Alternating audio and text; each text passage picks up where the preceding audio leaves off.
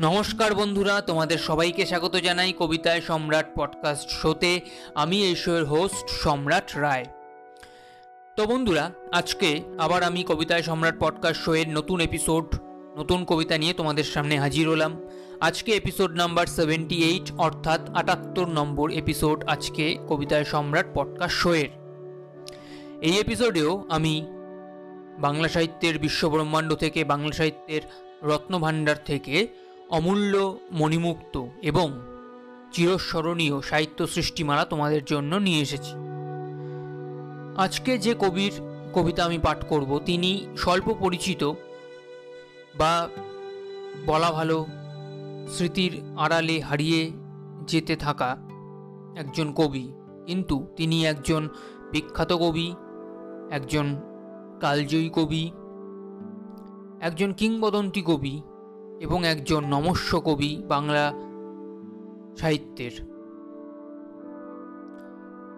সেই কবির নাম নবকৃষ্ণ ভট্টাচার্য এবং তার রচিত বা তার সৃষ্টি করা কবিতাটির নাম আগমনী।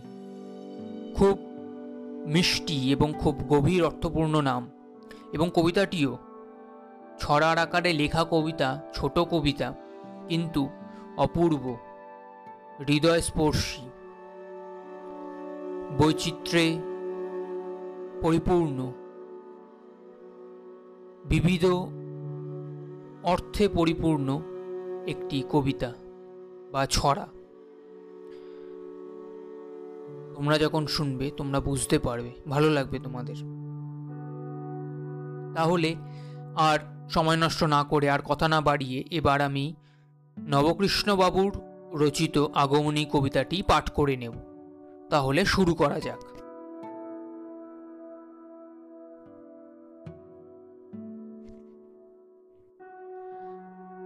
বর্ষা গেল আকাশ ধুয়ে, ফর্সা হলো দিক।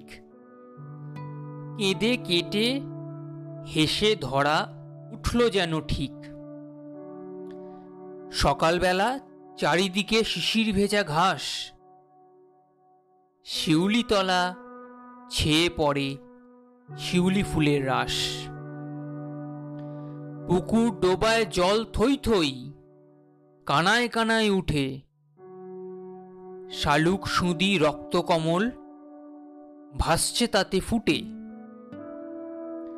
খেতে আখের গাছ বেড়েছে, ঝুলছে শশা গাছে। খাল, বিল আর নদী ভরে গেছে নতুন মাছে। নবীন নধর সবুজ ধানে ভরে গেছে মাঠ। বসুন্ধরা বসিয়ে যেন দেছে শোভার হাট। বর্ষাকালের মেঘে ঢাকা স্যাঁতস্যাঁতে সেই প্রাণ ফর্সা ফিকে রোদ দেখে আজ উঠছে গে গান। তো বন্ধুরা, এই ছিল আজকের সেই ছোট্ট, মিষ্টি, বিবিধ, অর্থপূর্ণ এবং অপূর্ব বৈচিত্র্যে পরিপূর্ণ ছড়াময় কবিতাটি। আশা করি যখন তোমরা শুনবে তোমাদের ভালো লাগবে, ভালো লাগলে সবার মাঝে ভাগ করে নিও, সবার সাথে শেয়ার করে নিও। আর যদি ভালো নাও লাগে তাও আমাকে নির্দ্বিধায় জানিও। তাহলে আমি আমার প্রোনাউন্সিয়েশন ফিলিংস ইমোশনস এক্সপ্রেশনস সমস্ত ভুল ত্রুটি শুধরে নিয়ে পরবর্তী এপিসোড আরও বেটার করতে পারব। আমার পডকাস্ট শোকে বেস্ট লেভেলে নিয়ে যেতে পারব। পরবর্তী এপিসোডেও আমি বাংলা সাহিত্যের বিশ্বব্রহ্মাণ্ড থেকে, বাংলা সাহিত্যের রত্নভাণ্ডার থেকে এরকমই অমূল্য মণিমুক্ত, চির স্মরণীয় সাহিত্য সৃষ্টিমালা তোমাদের জন্য আবার নিয়ে আসব।